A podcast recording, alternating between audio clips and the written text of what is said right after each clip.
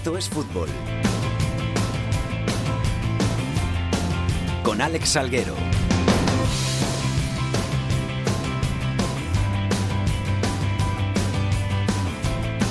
Hola, ¿qué tal? Muy buenas tardes a todos y bienvenidos una semana más a Esto es Fútbol, el rinconcito en cope.es para todo el fútbol de segunda, el fútbol de segunda B, el fútbol de tercera y el mejor fútbol femenino. Aquí estamos, viernes. ¿Por qué viernes? Pues porque había liga de segunda división entre semana, hubo también algunos partidos de tercera división, así que nos ha tocado venirnos al viernes para grabar este Esto es Fútbol de la semana que se nos junta casi casi con los partidos que habrá del fin de semana, así que vamos a contar muchas cositas en este programa.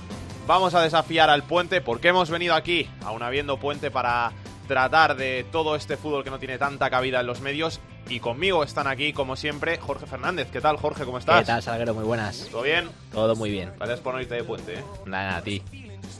Beatriz Carvajosa, ¿qué tal? Muy bien, aquí andamos. Tú tampoco te has ido de puente, ¿no? Nada, sacrificándolo todo por el programa. ¿Había mejores planes? Lo sabía, lo sabía. Javier Rodríguez, que tampoco tenía planes de puente del Pilar, se ha quedado aquí a los mandos para este Esto es Fútbol. Vamos con los titulares.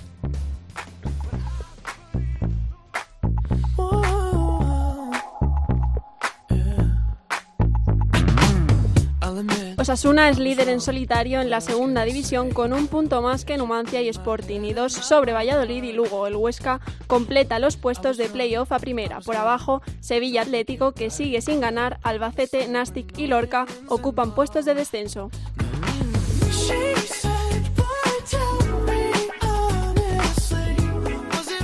Segunda B, el Deportivo B lidera el grupo 1. En el 2, el primer clasificado es el Mirandés. El Mallorca continúa en lo más alto del grupo 3. Y en el cuarto, esta semana están empatados en cabeza el Granada B y el Lucan Murcia. El Barcelona se clasificó para los octavos de final de la Liga de Campeones, ronda en la que será cabeza de serie tras ganar 2-0 al Abelnes noruego en la vuelta. El Atlético de Madrid fue goleado escandalosamente en Alemania por el Wolfsburgo, que le endosó un sonrojante 12-2.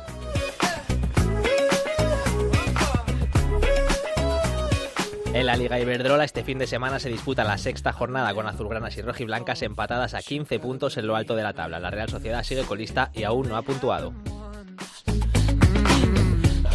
Y para la anécdota de la semana nos vamos a Salamanca. En el fútbol estamos cansados de escuchar a los aficionados pe pedir la cabeza de los entrenadores, pero en el Salmantino ha ocurrido todo lo contrario. La directiva destituía al técnico María Hernández y él, el mántico, respondía mostrando todo su apoyo al entrenador, Pablo Acebo. Hola Pablo, ¿qué tal? Hola Alex, ¿cómo estamos? ¿Todo bien? Pues sí, todo bien, aquí con líos, eso sí, ¿eh? pero bien. Cuéntanos qué ha pasado. Bueno, pues eh, mira, el lunes, eh, pasadas la una del mediodía, más o menos sería la una y cuarto, una y media, eh, nos tropezábamos todos con una noticia que nos dejaba boquiabiertos. Eh, María Hernández, técnico del Salmantino UDS, hasta la séptima jornada era destituido. Eh, el equipo venía de perder el día anterior, vamos a contextualizar un poco el asunto, venía de perder en el Ruta de la Plata contra el Zamora eh, 2-1, era el primer partido que perdían de la temporada. Aún así, el equipo seguía líder, líder invicto hasta, hasta entonces, máximo goleador y menos goleado. Al día siguiente, Plus, María Hernández a la calle. Sorpresa en la afición, como es obvio, y sorpresa también en los periodistas y en la gente que seguimos al equipo. La decisión es absolutamente unilateral del presidente, de Carlos Martín, desaconsejada por su vicepresidente, por Ángel Martín, desaconsejada también por el director deportivo, Ángel Lozano. Es una decisión que toma él de manera personal. Lo que no sabemos es si aconsejada o no por los inversores mexicanos que son dueños del Estadio El Mántigo y son los que están eh, detrás de este proyecto tan ambicioso del Salmantino UDS. Él dice mmm, que buscan algo más en lo deportivo, que ese es el motivo por el que echan a María Hernández, pero la realidad es otra. La realidad es que Carlos Martín había perdido la confianza en María Hernández desde hace mucho tiempo y que además este año, eh, fíjate Alex, que habían fichado a cinco jugadores mexicanos, uno paraguayo, todos del otro lado del, del charco y que venían de, de, mano del inversor mexicano, de Manuel Lobato, María no estaba contando con el 90% de ellos y ese es otro de los motivos. Carlos Martín metía la mano en las alineaciones, en las convocatorias de María Hernández, María no cedió y fue otro de los motivos por los que María está en la calle. Te puedes imaginar la gente, y nosotros también los periodistas, y supongo que vosotros también, Alex, eh, la sorpresa, ¿no? De un equipo que va líder, máximo goleador, menos goleado y que echan al entrenador. Es surrealista. Pues vamos a preguntarle a, María Hernández cómo, cómo ha vivido la, la situación. Hola María, ¿qué tal? Hola, buenas tardes. Imagino que, como dice Pablo, como se ha mostrado toda Salamanca, sorprendido con esa destitución. Sí, porque bueno, en principio, bueno, el equipo está líder, el equipo eh, muestra buenas sensaciones en el campo y bueno, la verdad es que los números máximo goleador y mínimo goleado eh, invitaban al optimismo y bueno, y a ser una sorpresa para casi todo el mundo, ¿no? Menos para mí, claro. Pero, ¿por qué para ti no, no, es una sorpresa al final?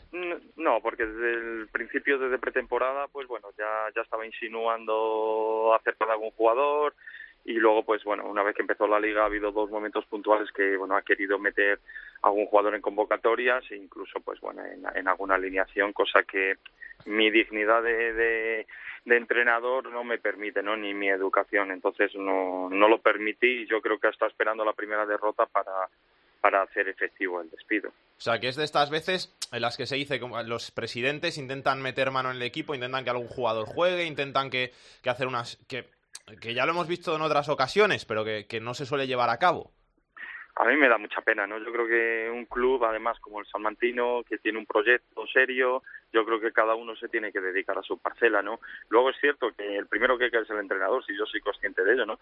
Pero ante todo que te dejen trabajar y luego si los resultados vienen torcidos o medio torcidos, yo entendería pues que me pudieran destituir, pero bueno, el equipo está bien y lo que te digo, transmite buenas buenas sensaciones, ¿no? Entonces, bueno, ha sido un poquito sorpresa y bueno, eh, la gente la verdad es que estoy muy agradecido a todo el mundo, que me paran hasta por la calle, oye, que muy bien, qué tal, pero bueno, eh, al final siempre cae el mismo, ¿no? Vayas bien o, vayas mal. Eso te iba a decir, María, que al final te puedes quedar con, con el cariño que ha mostrado toda la gente, esa esos aficionados del Salmantino en el Elmántico mostrándote su apoyo, que, que, es algo bonito, a pesar de que no la situación que vives pues no es la, la mejor.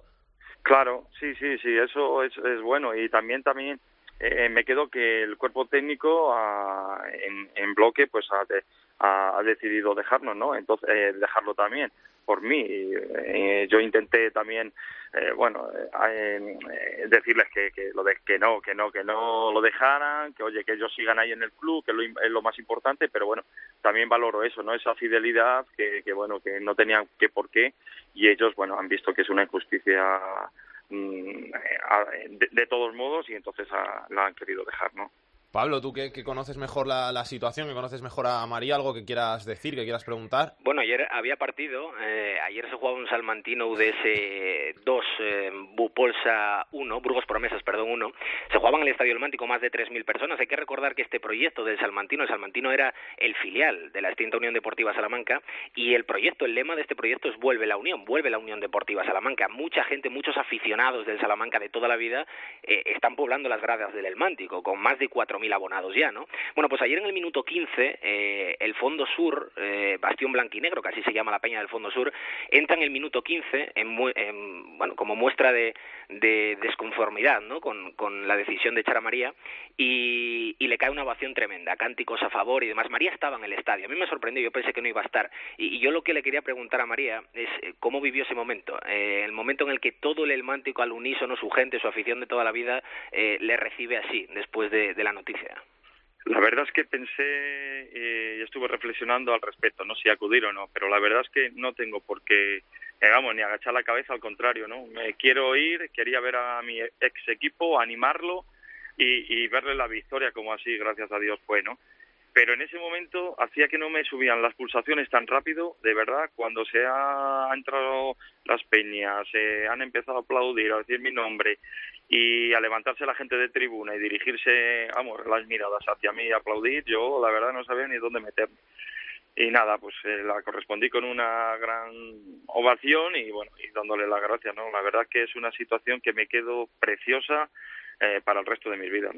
¿Volverías algún día al club, María? Sí, sí, sí. Lo único que, claro, tendría que variar la situación, ¿no? pero por supuesto, y tú sabes, Pablo, que es que he estado más de 25 años ahí en las secciones inferiores del Salamanca, defendiendo como jugador y como entrenador en todas las categorías al San Martino. Entonces, ¿cómo no va a ser si es que es mi casa? ¿sabes? Pero bueno, se deberían de dar otra serie de circunstancias, lógicamente, claro. Pues así están las cosas por aquí, Alex, fíjate. ¿Ahora qué vas a hacer, María? Pues eh, con lo, difícil que es el mundo, la verdad, esperando, ¿no? Del el mundo futbolístico, esperando a ver si alguien, pues bueno, eh, requiere mis mis servicios, siendo consciente de que, bueno, creo que tendría que ser una categoría superior, que ya ha estado, pero bueno, que esperando. Y la verdad es que tengo mucha ilusión y muchas ganas. ¿eh? Es decir, no no me voy a tomar un, un periodo de tiempo en un monasterio a descansar tres meses, a, a recapacitar. No, la verdad es que me encuentro bastante entero, ilusionado y con ganas de seguir en el mundo este tan difícil del fútbol. ¿Y vas a seguir yendo a los partidos del Salmantino? Mm, hombre, es que tendré que ver, ¿no? Eh, ayer porque todo ha sido muy muy rápido, la gente todavía estaba pues un poco, y yo también, ¿eh? Por, las muestras recibidas de, cariño, era muy muy cercano en el tiempo a la destitución, pero no, luego me tengo que dedicar a ver pues eh, segunda B y algún, sí, algún partido de tercera y, por supuesto que soy abonado y volveré al Hermántico, claro, a lo largo de la temporada, pero no, no frecuentemente porque tengo que ver más cosas, claro. Pablo, ¿algo más que quieras decir? Pues nada más, nada más. Ahora, hombre, a desear eh, por la gente, ¿no? Que esto vuelva, vuelva un poco a su cauce. El, club está buscando un nuevo entrenador, parece que va a caer en las próximas horas y que todo más o menos vuelva a la normalidad, porque hay muchísima ilusión en Salamanca con este proyecto, una barbaridad. El El Mántico cada día está más lleno, cada día hay más gente siguiendo este equipo. Fíjate que estamos en tercera división, las ganas que hay aquí de fútbol y eso, desear eh, dos cosas: una, que todo vuelva a la normalidad, que se beneficie el Salmantino UDS de todo eso, y dos, a María que es amigo, que, que él sabe que le quiero mucho, que, le vaya todo muy bien y que va a encontrar equipo pronto porque es un fenómeno y estoy seguro de ello. ¿Qué, cosas te dicen, eh, María? Hombre, se agradece mucho, ¿no? Siempre he intentado, pues, eh, tratar bien a toda la gente, sea periodistas en su labor, eh, jugadores, eh, entrenadores, árbitros, pero bueno, cada uno espero recoger al final por lo que ha sido durante muchas, muchas temporada sembrando. Y quería recalcar, y perdona que, y ya acabo si quieres con esto, que bueno, que lo importante no es ni María Hernández, ni el presidente, ni el club, es, lo más importante siempre, y es el que tiene que tirar y seguir para adelante en este nuevo proyecto. Jorge, ¿qué quieres decir? Sí, yo le quería preguntar porque estamos escuchando todo muestras de cariño de la afición, de los periodistas, de la gente, pero es que también los jugadores estaban a muerte con, con usted, ¿no? Sí, mira, hay un, hay un dato para que veáis que, nadie se ha dado cuenta. Eh, ellos acudieron la mayoría a la rueda de prensa, pero es que yo no quería que acudieran, porque el entrenamiento estaba a las diez y media y yo puse la rueda de prensa a las once y media. Es decir, para que no fueran los jugadores por sí no quería comprometerlos de, en cierta medida, ¿sabes? Y bueno, al final, como no entrenaron ni nada, se decidieron ir la mayoría a la rueda de prensa, con lo cual, y bueno, y el cuerpo técnico, te quiero decir que también estuvieron allí, y yo, bueno, pues se agradece, pero yo no quería comprometer a nadie. Sí, eso dice mucho de... De María como entrenador y como persona. Sí. María, que muchísimas gracias por, por tu paso por estos fútbol, muchísima suerte, que vaya todo muy bien, que encuentres equipo muy pronto, que te lo mereces, y lo dicho, de verdad, que, que muchísima suerte. Muchas gracias a vosotros por la atención que habéis tenido hacia mí. Pablo, un abrazo muy grande y que vaya todo muy bien también. Que nos veremos ahí y hablaremos por aquí, ¿eh? Seguro que sí, un abrazo fuerte.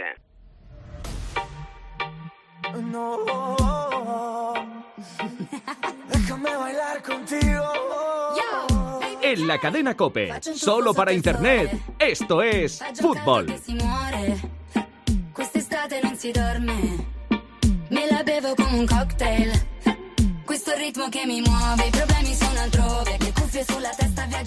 Vamos a llegar a la décima jornada de la Liga 1-2-3 de la segunda división. Ya nos está dejando cositas la temporada. Tenemos a los Asuna que se está mostrando muy fuerte como líder. Tenemos al Numancia que en casa está intratable, tercer clasificado. Por delante está el Sporting de Gijón. Al Valladolid que lleva 20 goles en 9 partidos, mostrando ese poderío ofensivo. Aunque defensivamente no están saliendo las cosas muy bien por Zorrilla. Y por abajo tenemos al Sevilla Atlético que lo va a pasar muy mal esta temporada, que todavía no ha ganado que lleva solo cuatro puntitos en nueve partidos. Tenemos al Albacete, al Nastic y al Lorca en puesto de descenso. Y al Alcorcón, que no ha empezado muy bien la temporada, igual remonta, pero no está dejando buenas sensaciones el conjunto madrileño. El líder en solitario de esta segunda división es el Osasuna. Hola Pamplona, Alberto Sanz, ¿qué tal? ¿Qué tal? Muy buenas tardes. Osasuna que mantiene el liderato, solitario, 18 puntos, un puntito por delante de Sporting y de Numancia. Se están haciendo las cosas bien en este principio de temporada. Se están haciendo las cosas, la verdad es que realmente bien este principio de temporada y eso que le costó conseguir la primera victoria al conjunto navarro. Eso sí, ahora llevan siete partidos consecutivos puntuando intentan alargar la racha hasta este fin de semana, que recordemos que juega frente a Zaragoza, un partido complicado, pero sería en caso de conseguir puntuar ocho partidos, lo cual, bueno, son cifras para estar por lo menos arriba. No sé tanto como líder en este arranque de liga, pero sí a estar arriba. Así que todos satisfechos, entre ellos Lucas Torró, el autor del gol ayer del triunfo frente al Albacete, que ha dicho esta mañana en red prensa, entre otras cosas, que deben intentar estirar esta racha el máximo posible. Jugaron contra el Albacete, victoria 1-0, eh, ahora toca el Zaragoza, como tú dices, rival complicado. ¿Cómo afronta ese partido el Osasuna? Bueno, habrá que ver primero cómo llega la plantilla, porque recordemos que jugó ayer y que tiene, ha tenido pocas horas de recuperación. Además está Aridane, el central que mejor lo viene haciendo, no pudo jugar ayer y que sigue con molestias, por lo tanto es duda para este fin de semana. Eso sí, Osasuna recupera a Fran Merida, al hombre que construye todo el juego en la medular y si es optimista de cara a ese partido, pero bueno, habrá que analizar cómo llegan jugadores decansados porque ayer lo jugó prácticamente todo y junto a él otros tantos como Roberto Torres. Habrá que ir poco a poco, pero desde luego hay optimismo, aunque eso sí, nada de confianza frente a un rival tan duro y complicado como es el Zaragoza. Pero con el Albacete hizo algunas rotaciones, ¿no, Diego González? Porque, por ejemplo, jugaron arriba Quique y Chisco, se dejó algún jugador en el, en el banquillo, lo que también demuestra que, que, para estar arriba también tienes que tener una buena plantilla, como en este caso tiene Osasuna.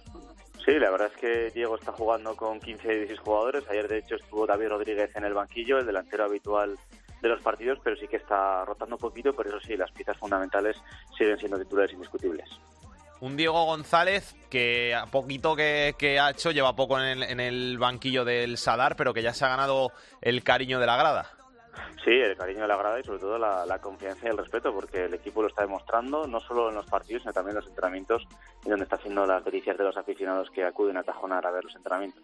Y te tengo que preguntar también por ese partido con el Albacete, esa vuelta de, del adorado ahí en Pamplona, Enrique Martín. He visto algunos vídeos por internet de la cariñosísima ovación que le brindó el Sadar. ¿Fue para tanto? Sí, la verdad es que sí, fue, fue muy emotivo el homenaje a Enrique Martín Monreal de ayer al técnico al que se achacan tres milagros, dos casi descensos a Segunda División B y un ascenso a Primera División, así que bueno, homenaje bonito para el exentrenador rojillo y que además esta misma semana amenazó con presentarse a presidente del Club Atlético Osasuna dentro de cuatro años. Gracias Alberto, un abrazo. Un fuerte abrazo. En los puestos altos de la segunda división junto a Osasuna está también el Real Valladolid que viene de endosarle un contundente 4-0 al, al Corcón. Juan Carlos Amón, ¿qué tal? Hola, ¿qué tal? Muy buenas. ¿Todo bien? Bueno, pues eh, la verdad es que la gente muy ilusionada por aquí, por Valladolid. Eh, el de ayer, ese 4-0 ante el Corcón, es la tercera vez que el Valladolid cierra un marcador con cuatro goles a favor aunque también ha encajado dos veces cuatro. Empató a esa cifra en el Reino de León ante la Cultural, le ganó 4-1 al Córdoba, ayer le ganó 4-0 al Alcorcón, pero también venía de perder por 4-1 en Vallecas. Los partidos que juega el Valladolid son absolutamente suicidas, o bien me pilla el enemigo y me mata matando o bien eh, mato yo sin dejar que el enemigo apenas tenga un coletazo. Eh, el equipo de Luis César es un equipo que está mm, transmitiendo más satisfacciones que penas ahora mismo a la afición del Real Valladolid, que se ve de repente cuarta, en uno de los equipos más goleados, pero el máximo goleador con creces de la categoría, un delantero centro que el año pasado parecía que jugaba en las porterías de hockey sobre hielo y que este año parece que dispara sobre el puente de Brooklyn, le entra todo a Jaime Mata, ya ocho goles en nueve partidos con dos dobletes en su haber, es decir, el Real Valladolid parece que este año va a brindar por lo menos partidos emocionantes. Luego podrá meter cuatro o le podrán meter cuatro, pero desde luego que garantizado que aquel partido donde juegue el Real Valladolid de esa temporada aburrido no va a ser. Que es la cara y la cruz al final de, del Valladolid, que está teniendo, está mostrando una pegada grandísima, pero que luego al final en segunda eh, puedes perder muchos partidos por detalles y que quizá al final esa falta de contundencia defensiva la puedes acabar notando. Pero yo creo que la segunda división mm, este año tiene un ingrediente especial. No es esa segunda división rácana que otros años veías en la que veías como prácticamente todos los equipos jugaban a encajar uno menos y oye, y el empate a cero estaba bien visto. Yo creo que este año la segunda división está plena de equipos que han visto que la ambición te puede premiar. Y yo creo que este año, pues fíjate, Osasuna, eh, perdón, eh, Numancia, un equipo que no se ha caracterizado nunca por tener un fútbol muy ofensivo, pues está en la segunda posición. Un equipo dirigido por Paco Herrera, que el año pasado costaba Dios ayuda que en el Valladolid marcara un gol, pues también está ahí en los puestos altos. Yo creo que en la segunda división la concepción, la configuración de los entrenadores para afrontar esa categoría ha cambiado y quien más, quien menos eh, sabe que a lo mejor la, la valentía termina dándote premio. Dicho esto, efectivamente el Real Valladolid, si quiere subir, no puede hacerlo como el tercer equipo más goleado de la categoría, que es lo que está haciendo ahora. Gracias, Amón. Un abrazo. Otro, hasta luego. Y esta semana nos hemos fijado en el Granada, que ha tenido un comienzo complicado de temporada, que encadenó tres victorias consecutivas, ahora perdió ante el Nastic de Tarragona. Ha venido de sufrir esa derrota por 2-0, pero queremos hablar un poquito del conjunto nazarí. Nos está escuchando su guardameta Javi Varas. ¿Qué tal, Javi? ¿Cómo estás? Hola, buenas tardes. Gracias por tu paso por estos fútbol. Lo primero, eh, temporada complicada para el Granada en este retorno a la segunda división después de varios años en primera y el comienzo que no fue del todo bueno, pero luego más o menos se ha encarrilado la situación, se ha dado la vuelta. Sí, bueno, sabemos cómo, cómo esta categoría, eh, un equipo prácticamente nuevo, con muchos jugadores que ha cambiado mucho y nos costó coger el pulso. Eh, luego encadenamos tres victorias y bueno, pues en Tarragona pues pues sufrimos lo que es la categoría, ¿no? Que, es tremendamente igualada, que, cualquier equipo puede ganar a cualquiera y bueno, un traspié que, que nos con él y que, que esperamos arreglarlo pues el sábado con el Oviedo, ¿no? ¿Habéis notado tanto en este comienzo de temporada el hecho ese del que hablas de que, haya habido tantas caras nuevas en la plantilla? Bueno, lo primero es, conocerse, eh, de verdad que tenemos una pretemporada entera por delante y que, el grupo pues prácticamente desde el primer día pues el núcleo fuerte pues estaba ya hecho y eso ayuda pero bueno sí que es verdad que tienes que adaptarte a un en mi caso en el caso de, los 20 los restantes pues a un club nuevo una ciudad nueva a características diferentes de, de cada compañero, un entrenador nuevo y, y todo ello pues pues requiere su tiempo, requiere su tiempo y, bueno, eh, poco a poco creo que lo vamos consiguiendo, vamos vamos amoldándonos a la idea, eh, cuando tienes resultados positivos pues también te ayuda te ayuda mucho, despeja dudas y bueno, yo pienso que sí, ¿no? Que, no es lo mismo mantener un bloque de, tiempo atrás a, prácticamente un equipo nuevo. ¿no? Tú has estado en, equipos con, presión aquí en Segunda División para, subir, has jugado en el Sevilla, que también es un equipo con, mucha presión. Eh, ¿Hay presión también en, el Granada por, por subir sobre todo por limpiar la imagen de, la pasada temporada en primera que, fue realmente mala?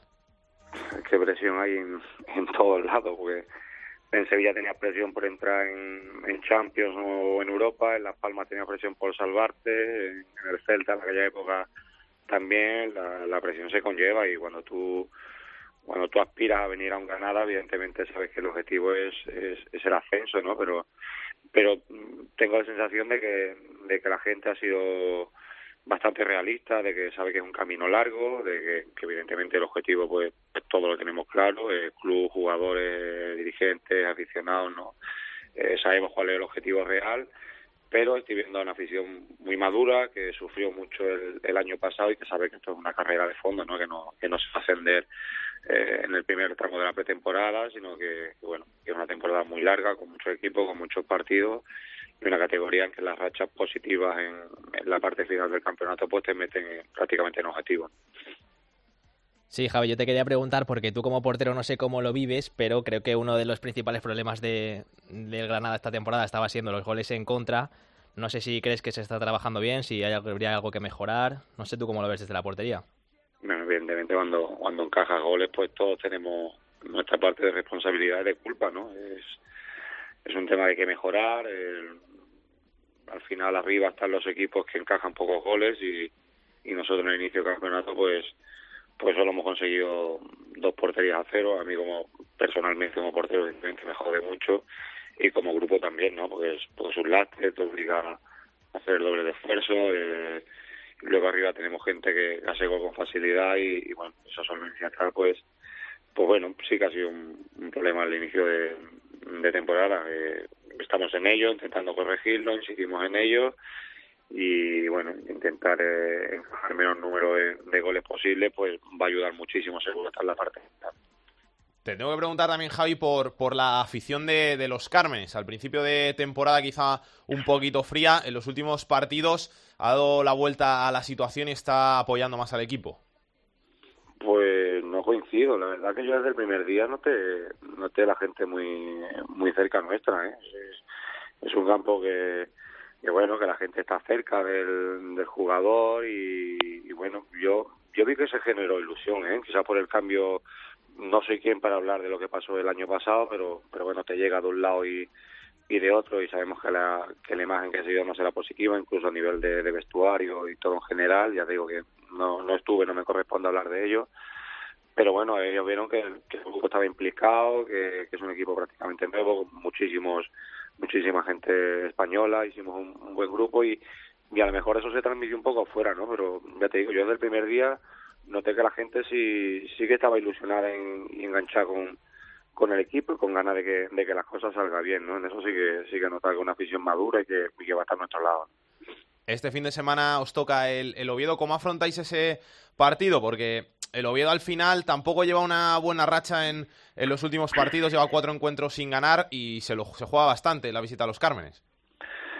Sí, eh, la verdad que coincidimos racha, nosotros íbamos a, a y caímos, luego venía aquí de, de cuatro victorias y también cae, las rachas se rompen, ¿no? Nosotros eh, al principio tuvimos cuatro empates también y una derrota y, esas rachas pues, pues, bueno surgen en la categoría como te digo no eh, la afrontamos pues bueno que estamos en casa que en casa debemos intentar que se escape el, menor número de, puntos posible de que en una semana de, tres partidos puede sacar seis puntos pues sería tremendamente positivo y ser enganchado ahí esa parte media alta de, de la tabla y con mucho respeto, mucho respeto porque eh, a mí el Oviedo me parece uno, uno de los mejores equipos de la categoría. Eh, no corresponden los puntos realmente al, mérito y al nivel del equipo que, que tiene. Evidentemente, pues un equipo que, a priori, pues pienso que como nosotros, pues debería estar luchando por, por estar en la parte alta, pero eh, la categoría es muy igualada, igual que nosotros hay, hay 10, 12 equipos con esa, con esa aspiración y nosotros pues con el máximo máximo respeto a, a todos, yo siempre espero la mejor versión del equipo con tal que juego, así que afrontarlo con mucha con mucha humildad y saber que cuando el equipo vencido pues pues el doble de peligro.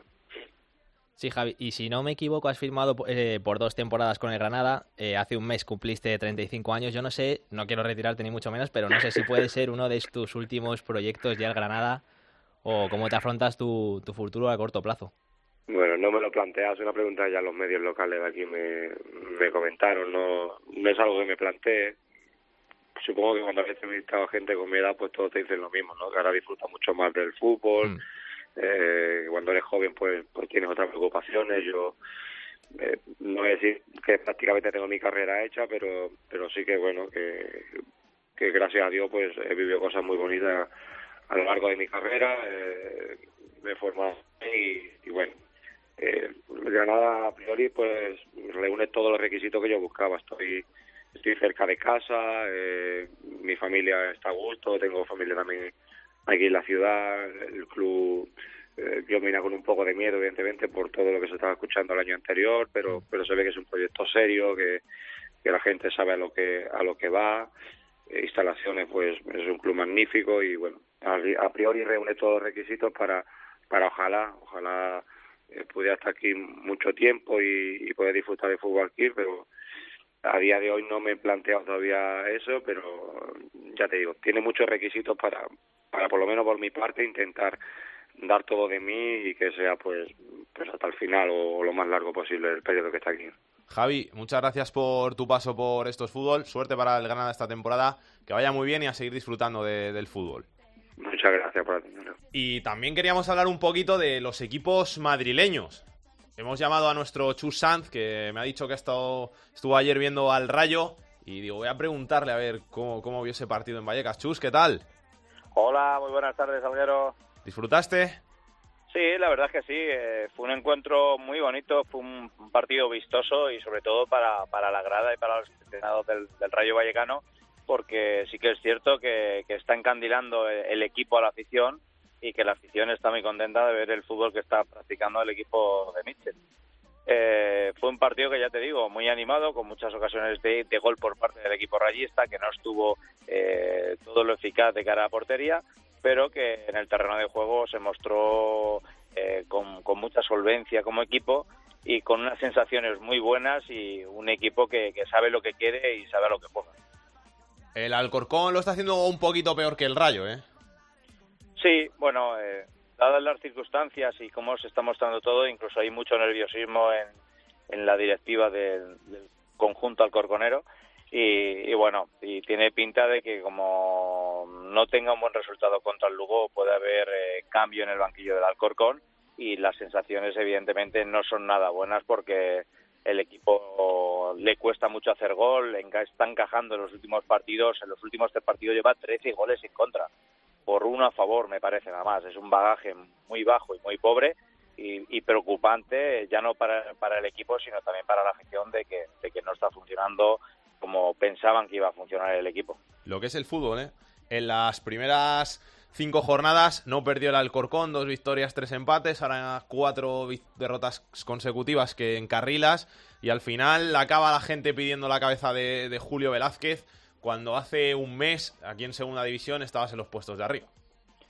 Sí, bueno, dadas las circunstancias que todos sabemos que, la Segunda División es muy difícil, que es muy igualada, que, en las primeras jornadas sí que es cierto que puntuó y ganó, pero yo particularmente pude ver a ese Alcorcón eh, en dos ocasiones o tres y, creaba muchas dudas porque el equipo no sabía lo que jugaba, eh, todo era mucho fútbol directo, la gente eh, escuchas el murmullo de que no están contentos allí con él y bueno, mm, pues mira, ahora los resultados no van como van y al final si algo le da crédito siempre a un entrenador y a un equipo, al final lo que mandan son los resultados, no, hay, no hay lugar a dudas.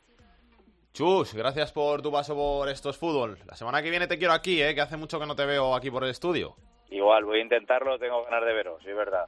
Un fuerte abrazo mando a todos y espero estar allí la semana que viene. Un abrazo. Esto es fútbol con Alex Salguero.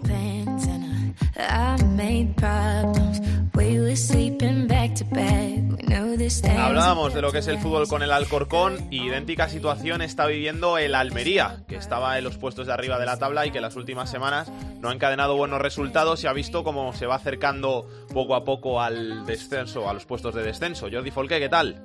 Pues sí, lo, lo estabas comentando tú, ¿no? El hecho de que eh, el Almería ha tenido opciones incluso para haberse acostado a algunos partidos como líder no las ha aprovechado y, poco a poco se ha ido eh, saliendo de esos puestos de arriba y acercándose a los puestos de, abajo con una racha muy negativa. Tres partidos consecutivos sin marcar y lo peor no es que no marque, sino que las sensaciones es que casi que no genera eh, fútbol ofensivo, que sus delanteros no es que fallen ocasiones, es que no las tienen directamente porque los porteros rivales casi que han sido menos espectadores en los últimos partidos ante la Unión Deportiva Almería. Pero en Vallecas no dejó malas sensaciones del todo, solo perdió 1-0, acabó con nueve jugadores y al final, quieras que no, acabó plantando cara al rayo.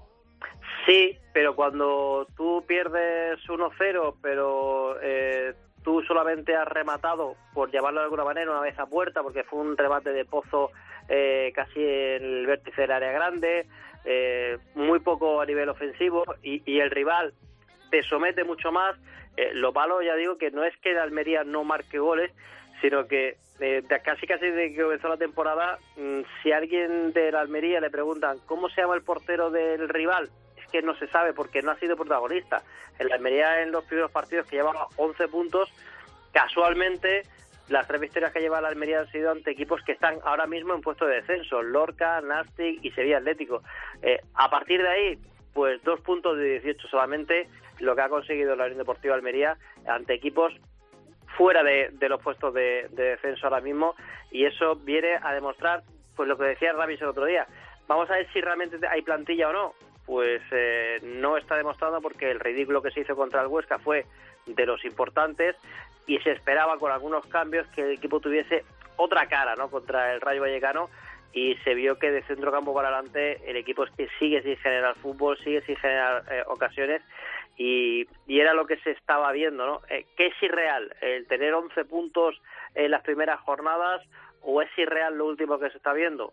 Bueno, pues eh, por ejemplo, ha pedido un extremo derecho sí o sí desde que comenzó la temporada y el otro día, por ejemplo, en Vallecas jugó una feta alemán que ha venido para jugar por dentro y unos cuantos minutos y ya se vio ¿no? que al descanso pues fue el primer sustituido. Gracias, Jordi. Un abrazo. No está tampoco muy bien en estas semanas el Cádiz, que lleva cinco jornadas sin ganar, pero sí que es noticia por que mantiene la confianza en su entrenador. ¿Qué tal, Rubén López? ¿Cómo estás? Hola, Alex, ¿qué tal? Muy buenas tardes. El Cádiz pues que renova Álvaro Cervera, ¿no? Así es, así la verdad es que ha sido un golpe de efecto de, de Quique Pina, el consejero delegado del Cádiz, de Juan Carlos Cordero, su director deportivo, golpe de efecto, pero como tú bien dices, no está el Cádiz en su mejor momento, lleva cinco jornadas sin ganar, cinco jornadas sin hacer gol, sin ver puerta, y cuando quizás se surgían algunas dudas, yo diría que incluso más o menos lógicas, podríamos decir, porque al final, bueno, pues son es más un mes sin ganar y, y aunque el Cádiz eh, ha repetido por activa pasiva desde el club que el objetivo este año es conseguir la permanencia otra vez cuanto antes y después ya se verá, evidentemente pues eh, surge un poco de inquietud por esas cinco jornadas sin ganar. Pero decíamos golpe de efecto porque eh, para disipar dudas y para mostrar confianza, qué mejor que te renueven hasta 2020, que es lo que ha hecho el Cádiz con Álvaro Cervera, con el entrenador Milagro, el entrenador que llegó hace ahora temporada y media con el Cádiz eh, luchando por ascender a segunda división, lo consiguió, metió al conjunto cadista en la categoría de plata y la pasada temporada, siendo un recién ascendido, logró colarse hasta el playoff, hasta esa eliminatoria con el Tenerife, esa penúltima eliminatoria por el ascenso a primera división. Pues bien, pues hasta 2020 ha sido Cervera renovado en el día de hoy. Dijo Quique Pina en su día, hace unos meses, que se lo estaba planteando, pero eh, ha sido precisamente hoy cuando quizás nadie lo esperaba, cuando se ha anunciado y cuando el propio Pina ha reconocido que es algo poco habitual él haga este tipo de cosas, que renovó un entrenador en el mes de octubre y más por dos años, por esta temporada y dos años más, eh, más aún cuando es verdad que en el fútbol español la paciencia con los entrenadores es muy poca, ¿no? Es bastante escasa.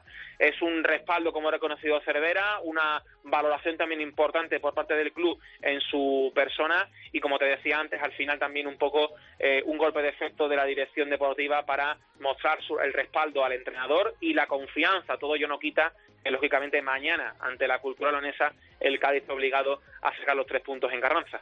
Un abrazo, Rubén. Un abrazo fuerte. Y vamos a hablar un poquito de dos equipos que están en puestos de descenso, el Lorca y el Sevilla Atlético. Vamos a empezar por el Lorca, que lleva ocho puntitos, que está a uno de la salvación. José Ángel Ayala, ¿qué tal? Hola, buenas tardes, compañeros. ¿Cómo están las cosas por ahí por Lorca? Bueno, pues eh, la verdad con eh, una sensación algo extraña, ¿no? Porque el equipo está haciendo un buen inicio de, temporada, sobre todo en juego. El equipo de Curro Torres está demostrando sobre el terreno del juego que tiene eh, jugadores destacados y jugadores importantes, como es el caso de Eugeni, el futbolista que viene cedido por parte del, del Valencia, o como es el caso también del jugador Nando, que llega cedido por parte del Alavés, jugador que conoce perfectamente Curro Torres de su etapa en el filial del Valencia Mestalla. Pero bueno, las sensaciones que está dejando es que no tiene la pólvora suficiente arriba para materializar ese buen juego. De hecho, Manel Martínez y Merentiel, el uruguayo que llegara procedente de Peñarol cedido, los dos delanteros tan solo han marcado un gol en estos nueve primeros partidos de liga y el handicap, eh, el verdadero handicap que está teniendo el equipo lorquino es la falta de puntería. Quizás por ese motivo lo que ha optado eh, para este partido ante el Barcelona B que va a jugar mañana el conjunto del, Lorca es cambiar los delanteros. Ha dejado en Lorca tanto a Manuel Martínez como a Merentiel. Se lleva a Manu Ongu, que después de una grave lesión de rodilla de la temporada pasada vuelve a reaparecer. Ha estado seis meses en el dique seco y también vuelve a convocar a Manu Ongu, a Manu Ape, perdón, el eh, joven futbolista del filial, el nigeriano, que no juega desde la jornada número 3. Y bueno, pues eh, son los referentes que va a buscar en zona de, ataque el técnico Curro Torres. Gracias, José Ángel. Un abrazo. Peor que el Lorca está el Sevilla Atlético, que es colista, que en estas nueve jornadas no ha conseguido ganar y que solo suma cuatro puntos. Víctor Fernández, ¿qué tal? Hola, ¿qué tal? El otro día empató a cero con el Cádiz, vimos un Sevilla Atlético mucho mejor, pero la verdad es que se ha secado arriba. Eh, curiosamente, esperábamos que Carlos Fernández y Marc Gual este año fueran de lo mejorcito. Eh, fijaros que Marc Gual ha, sido convocado eh, estos últimos días con la selección sub-21, pero el equipo está arriba bastante mal y como digo, el otro día empató a cero y, sigue sin ganar. ¿Corre peligro TVNet o no se piensa en eso todavía? No, en principio no, en principio no. En el club han asumido que se han ido jugadores muy importantes y, no sé si es que se han relajado o han entendido que el Sevilla Atlético tiene que apostar definitivamente por la cantera y saben el riesgo que, han corrido. En principio, mm, Luis García Tabernet no corre, no corre peligro. Como digo, en el club saben el riesgo que, que han corrido no reforzando bien el, el equipo, incluso eh, fíjate lo que te digo, que casi casi asumen que existen posibilidades muy serias de descender de, categoría.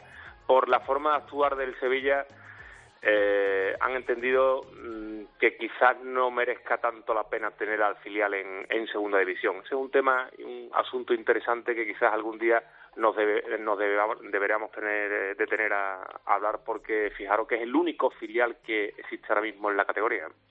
Víctor, te tengo que preguntar también por Borja Lasso, porque llama mucho la atención que esté en el primer equipo, que él quiso subir al primer equipo, tenía ficha, tiene ficha, se lo merecía y que esté sin jugar. ¿Puede acabar bajando en enero al Sevilla Atlético para echar una mano?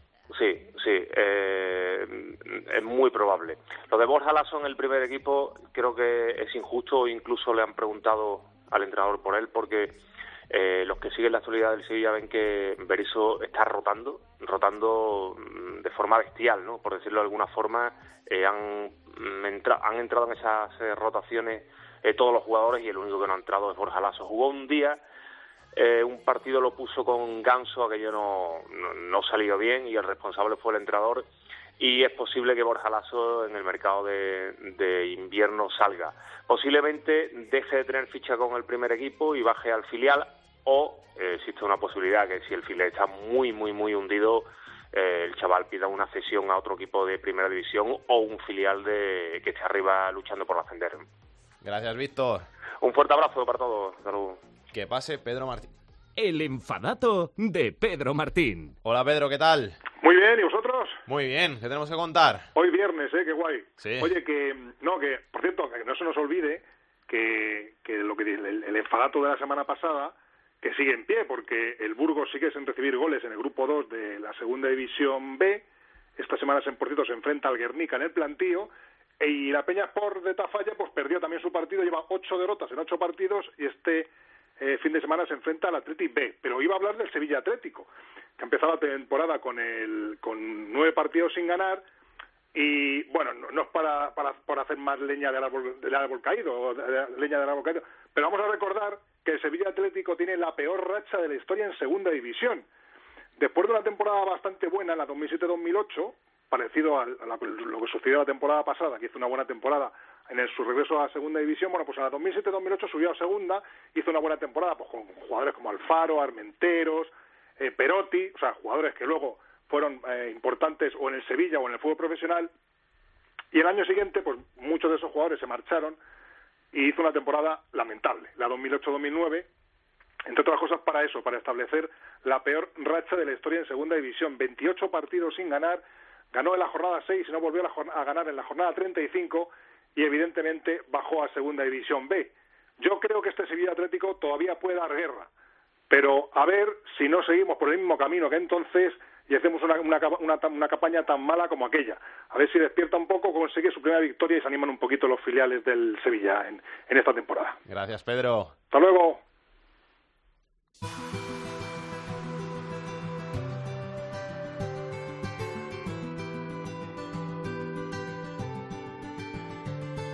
La segunda B en Esto es Fútbol.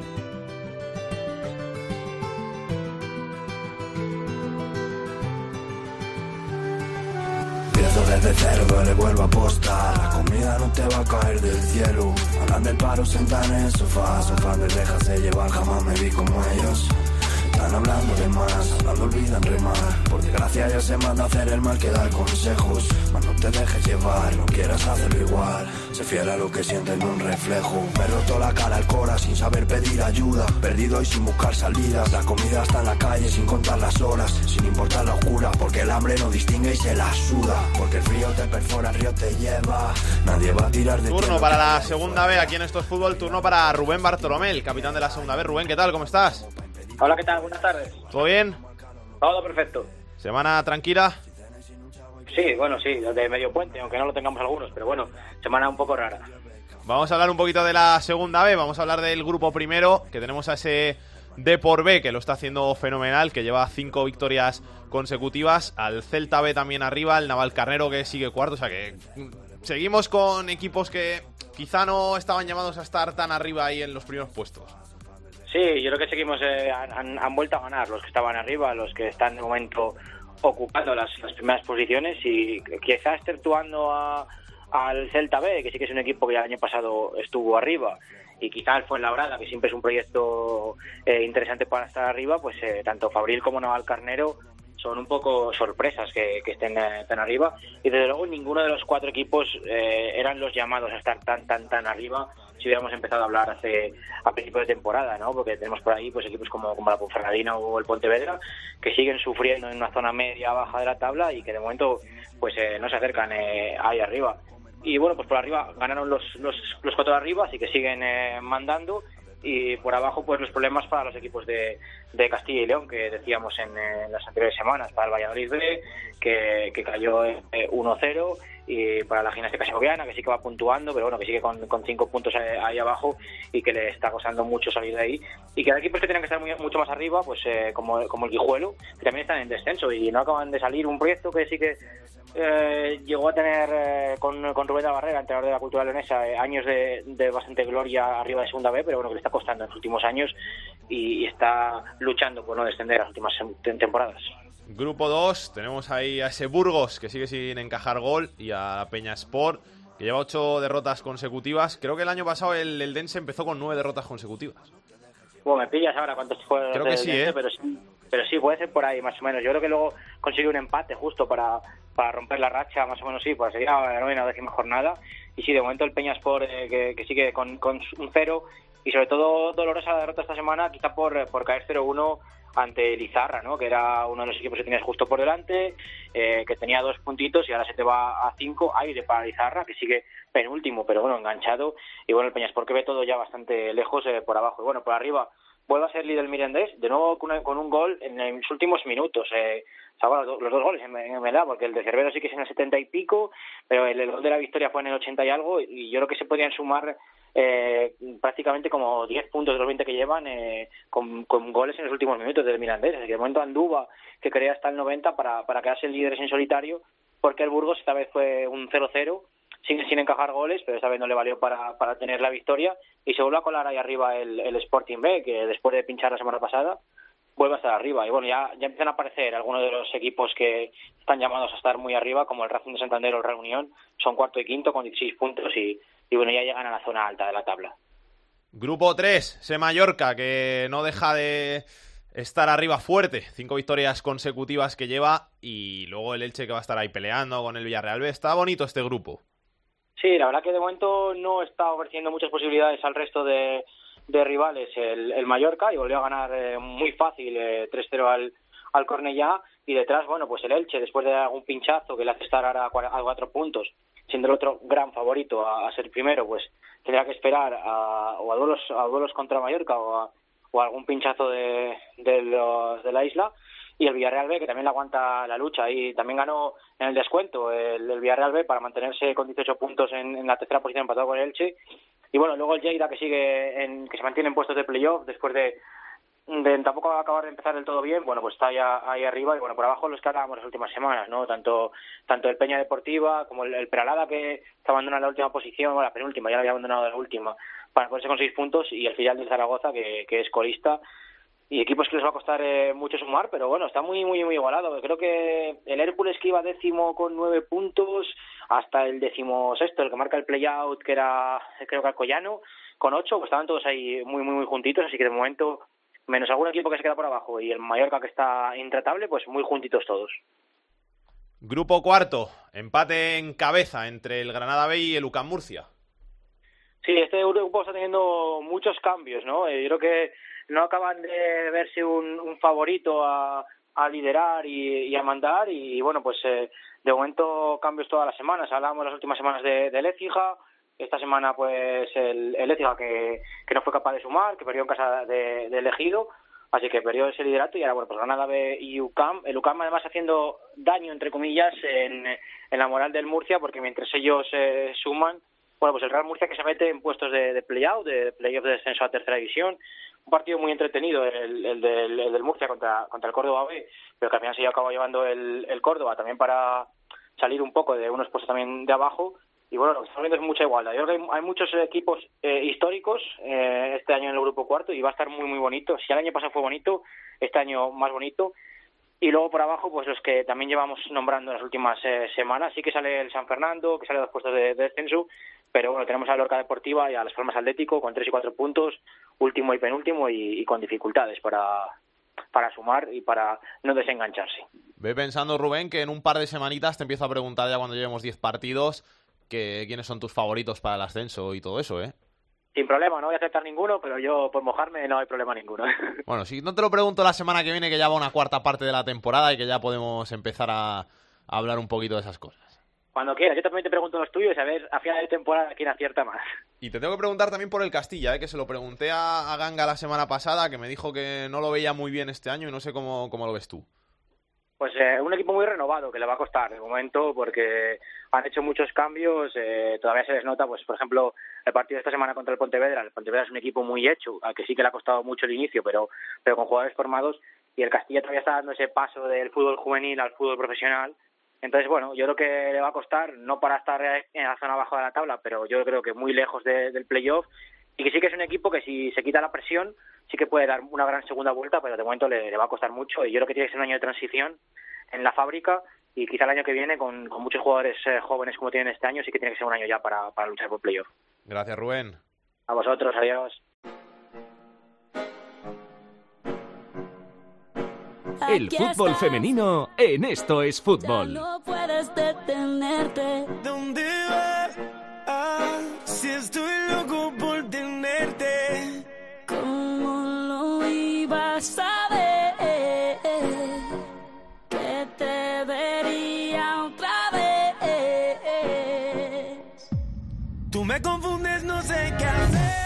You look again.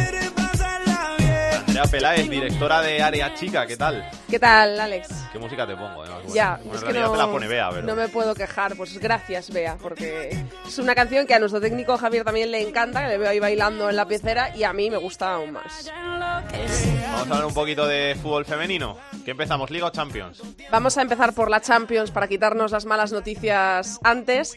Eh, bueno, pues una de cal y una de arena en la Champions, en la competición europea, porque tenemos al Barça en octavos, que ganó por eh, dos goles a cero en el mini estadio en el partido de vuelta de 16 avos a la Badnesis noruego, con goles de Lieke Martens y de Vicky Losada. Y bueno, pues la de Cal, no he tenido nunca muy claro si la de Cal es la buena o es la mala, Eh, pero tampoco, la ¿eh? noticia mala es la del Atlético de Madrid, que cayó derrotado en Alemania en la vuelta, igual que en la ida. En la ida cayó en el Cerro del Espino por tres goles a cero, pero es que en Alemania cayó por 12 goles a dos. Una derrota durísima para las de Ángel Villacampa. Eh, el entrenador rotó eh, las posiciones, no fue el primer equipo el que, el que jugó, no eran las jugadoras titulares, porque digamos que eh, todo el mundo ya esperaba que ese 0-3 eh, no fuera remontable, pero nadie se esperaba esta tremenda lluvia de goles que ha dejado muy tocadas a las jugadoras rojiblancas, que de hecho el día siguiente pidieron perdón. Eh, algunas jugadoras como Sonia Bermúdez, eh, la capitana Amanda San Pedro, eh, Lola Gallardo, la, la guardameta, pidieron disculpas a la afición y ya intentando estar centradas en lo que es la liga, que ahí sí es más realista, lo tienen más cerca, están peleando con el Barça y así pues se quitan los fantasmas de la Champions. Por lo tanto, tenemos al Barça en octavos como cabeza de serie para el sorteo y tenemos al Atlético de Madrid que ya ha dicho adiós a Europa y se centra ya en la Liga, que vuelve este fin de semana. ¿Le va a poder pelear la Liga al Barça, tú crees? Lo va a intentar, es que el Barça tiene una de las mejores plantillas que se ha visto en el fútbol femenino en la historia del fútbol femenino español. Lo, lo dicen, no lo digo yo, lo dicen mis colaboradores de área chica que saben infinitamente más que yo de fútbol femenino, me lo repiten cada semana, que no han visto nunca una plantilla tan completa como la del Barcelona. El problema es que ha perdido un poco de emoción la liga, ¿no? El Barça ha hecho tan, tantos fichajes tan buenos este verano que se acerca, se ha acercado un pasito más a los clubes europeos, a los grandes clubes europeos, para poder luchar por la Champions. Recordemos que la temporada pasada estuvo en semifinales y entonces ha querido acercarse un poco más a Europa y por lo tanto se ha alejado de- del fútbol femenino español.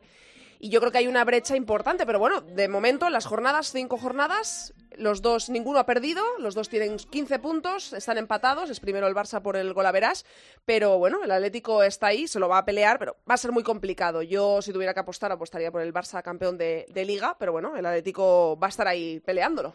Esperemos que el año que viene el Atlético meta pasta y Sí. intente también pelear un poquito con el Barça, porque si este año ve que la cosa está muy, muy difícil, que se le ha alejado mucho el conjunto blaugrana, pues al final tendrá que hacer una inversión para poder plantar cara tanto a nivel doméstico como en Europa. Y Mm. al final ese 12-2 que te llevas son cosas que, que duelen y que te hacen que el año que viene pienses que tienes que invertir más dinero y que tienes que mejorar el equipo, porque si no en Europa no vas a poder Sí, competir. es que además este verano los eh, fichajes del Atlético de Madrid tardaron mucho en llegar. Eh, había muchos aficionados que decían dónde están los fichajes del Atlético de Madrid. Había gente que pensaba incluso que con esa sanción que tiene el equipo masculino también eh, se trasladaba al femenino porque no llegaban fichajes. Llegaron, eh, están rindiendo bastante bien. Eh, Ludmila, Yusinara, de hecho meten goles, han eh, conseguido victorias gracias a los goles de las de las brasileñas, pero hay que dar un salto de calidad importante porque los goles que hace el Barça como churros lleva 25 goles a favor en cinco jornadas. El Barça es brutal. Pues eh, bueno, hay que intentar eh, cerrarlo un poco, ¿no? Esa, esa diferencia. Este fin de semana tenemos la sexta jornada. Juega el Barça mañana a las 4, partidazo, porque es el líder contra el Valencia, que en este arranque de liga está un poco dubitativo. El Valencia es octavo, pero bueno, es eh, uno de los candidatos también a, a luchar por el título, a pesar de ahora mismo ser octavo. Y es un partidazo. Mañana en gol a las 4. Y el Atlético de Madrid cerrará la jornada el domingo a las 4 también. También se podrá ver en gol en casa ante el Sporting de Huelva. Da un poco la sensación de que el Sporting pagará los platos rotos. No lo sabemos, porque el Sporting también tiene una plantilla seria.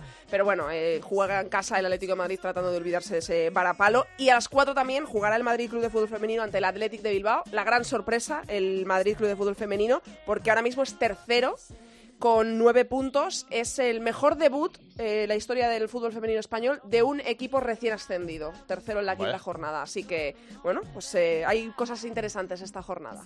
Gracias, Andrea. A ti, Salgue. Tú me obligaste a quererte para después hacerme odiarte. Tú me obligaste a cantarte y ya no quieres escucharme. La tercera división en Esto es Fútbol. Y aunque me busqué en tu Toca Jorge. Vamos, vamos con la tercera división. Que ya hemos hablado del Salmantino, pero que hay muchas cosas más. Sí, sí, claro, porque también ha habido jornada entre semana en tercera división. Y como siempre vamos a repasar los datos más llamativos. El cacereño, que es del grupo decimocuarto, continúa imbatido. No ha encajado un solo gol en los ocho partidos que ha disputado y es el único equipo de toda la tercera división que todavía no ha recibido un gol en contra. O sea, ya- como el Burgos. Sí, como vamos. Como ya contamos la semana pasada, lo más curioso es que no es el líder del grupo, porque lo es el Moralo con dos puntos por encima, porque el cacereño empató un partido a cero y es segundo de grupo. Los equipos más goleadores de la categoría son el Calahorra con 31 goles y el Logroñés con 30. Y los equipos que más problemas en defensa que están teniendo este, esta temporada siguen siendo el Burgos, que ha encajado la florera de 39 goles, el Melistar, que ha recibido 30, y el Casa la Reina con 28. En cuanto a los nombres propios, parece que se empieza a apretar la lucha por el Pichichi, porque hay varios jugadores que ya están se están agrupando en los puestos de cabeza. Con 10 goles, Jairo Cárcava del Marino del Banco, Roberto Puente del Atlético Astorga y Rodrigo del Calahorra están empatados en cabeza con 10 goles, como digo, y les siguen con 9 goles cada uno Cris Montes del Langreo y Javi Martínez del Nájara. Esos son los datos, Alguero. El Zamora, el del cacereño, hemos dicho, ¿no? Efectivamente. que no ha encajado ningún gol. Vamos a ver qué tiene Aitor Puerto en su agenda de la semana. Son muchos años que pasaron sin decirte quiero. Y en verdad te quiero. Comenzamos el repaso a la agenda futbolística del fin de semana con la segunda división, jornada número 10. Destacamos el partido entre el Tenerife y el Numancia el sábado a las 8 y el Almería que recibe al Valladolid el domingo a las 6. En la segunda división B, jornada número 9 para los cuatro grupos. En el grupo 1, el Fuenlabrada tercero recibe al Celta B segundo. En el grupo 2, sexto contra séptimo, Tudelano que recibe al Logroñés. En el grupo tercero, el Cornellá quinto recibe al Valencia Mestalla sexto. Y en el grupo cuarto, el segundo recibe al quinto, el UCAM Murcia que recibe al Linense. En la tercera división hemos fijado la mirada en el grupo 7, jornada número 9, destacamos el partido entre el Rayo B y el Pozuelo de Alarcón. Y acabamos el repaso a la agenda futbolística del fin de semana con el fútbol femenino, partido eh, interesante, más que interesante, el domingo a las 4 entre el colíder, el Atlético de Madrid eh, femenino, que recibe al cuarto al Sporting Huelva. Hoy, la despedida aquí en Estos Fútbol, tenemos el honor de que nos la haga nuestro José Luis Corrochano.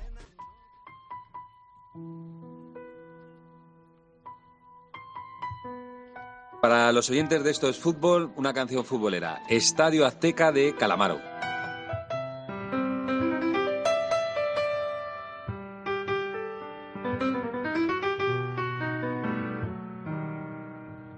Prendido a tu botella vacía, esa que antes siempre tuvo gusto a nada, apretando los dedos, agarrándome, dándole mi vida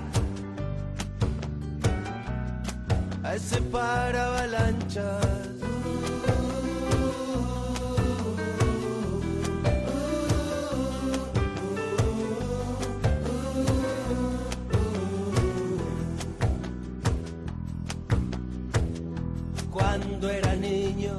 Qué bonito este estadio azteca de Andrés Calamaro, ese gran estadio del fútbol mexicano, del fútbol mundial en Ciudad de México, que tantos partidos ha escogido de la, de la selección mexicana, también del Mundial 86, creo que fue cuando se inauguró ese estadio y se jugaron ahí algunos partidos. Jorge, que nos vamos. Que nos vamos ya. Ha sido un programa completito, ¿eh? Te ha quedado Completito, bonito, bonito. Te ha quedado muy cuco, ¿eh, Salguero? Bueno, se ha intentado.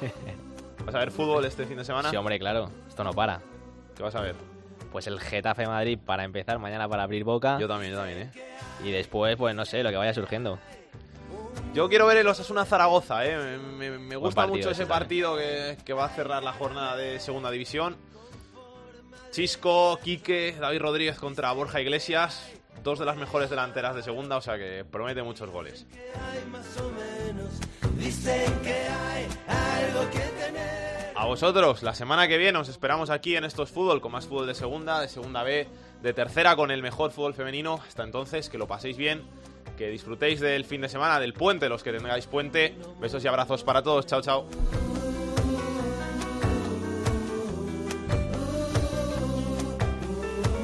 Para contactar con Esto es Fútbol puedes hacerlo a través de correo. Esto es fútbol arroba cope es. En Twitter arroba es fútbol cope. Y en Facebook, Facebook barra Esto es Fútbol.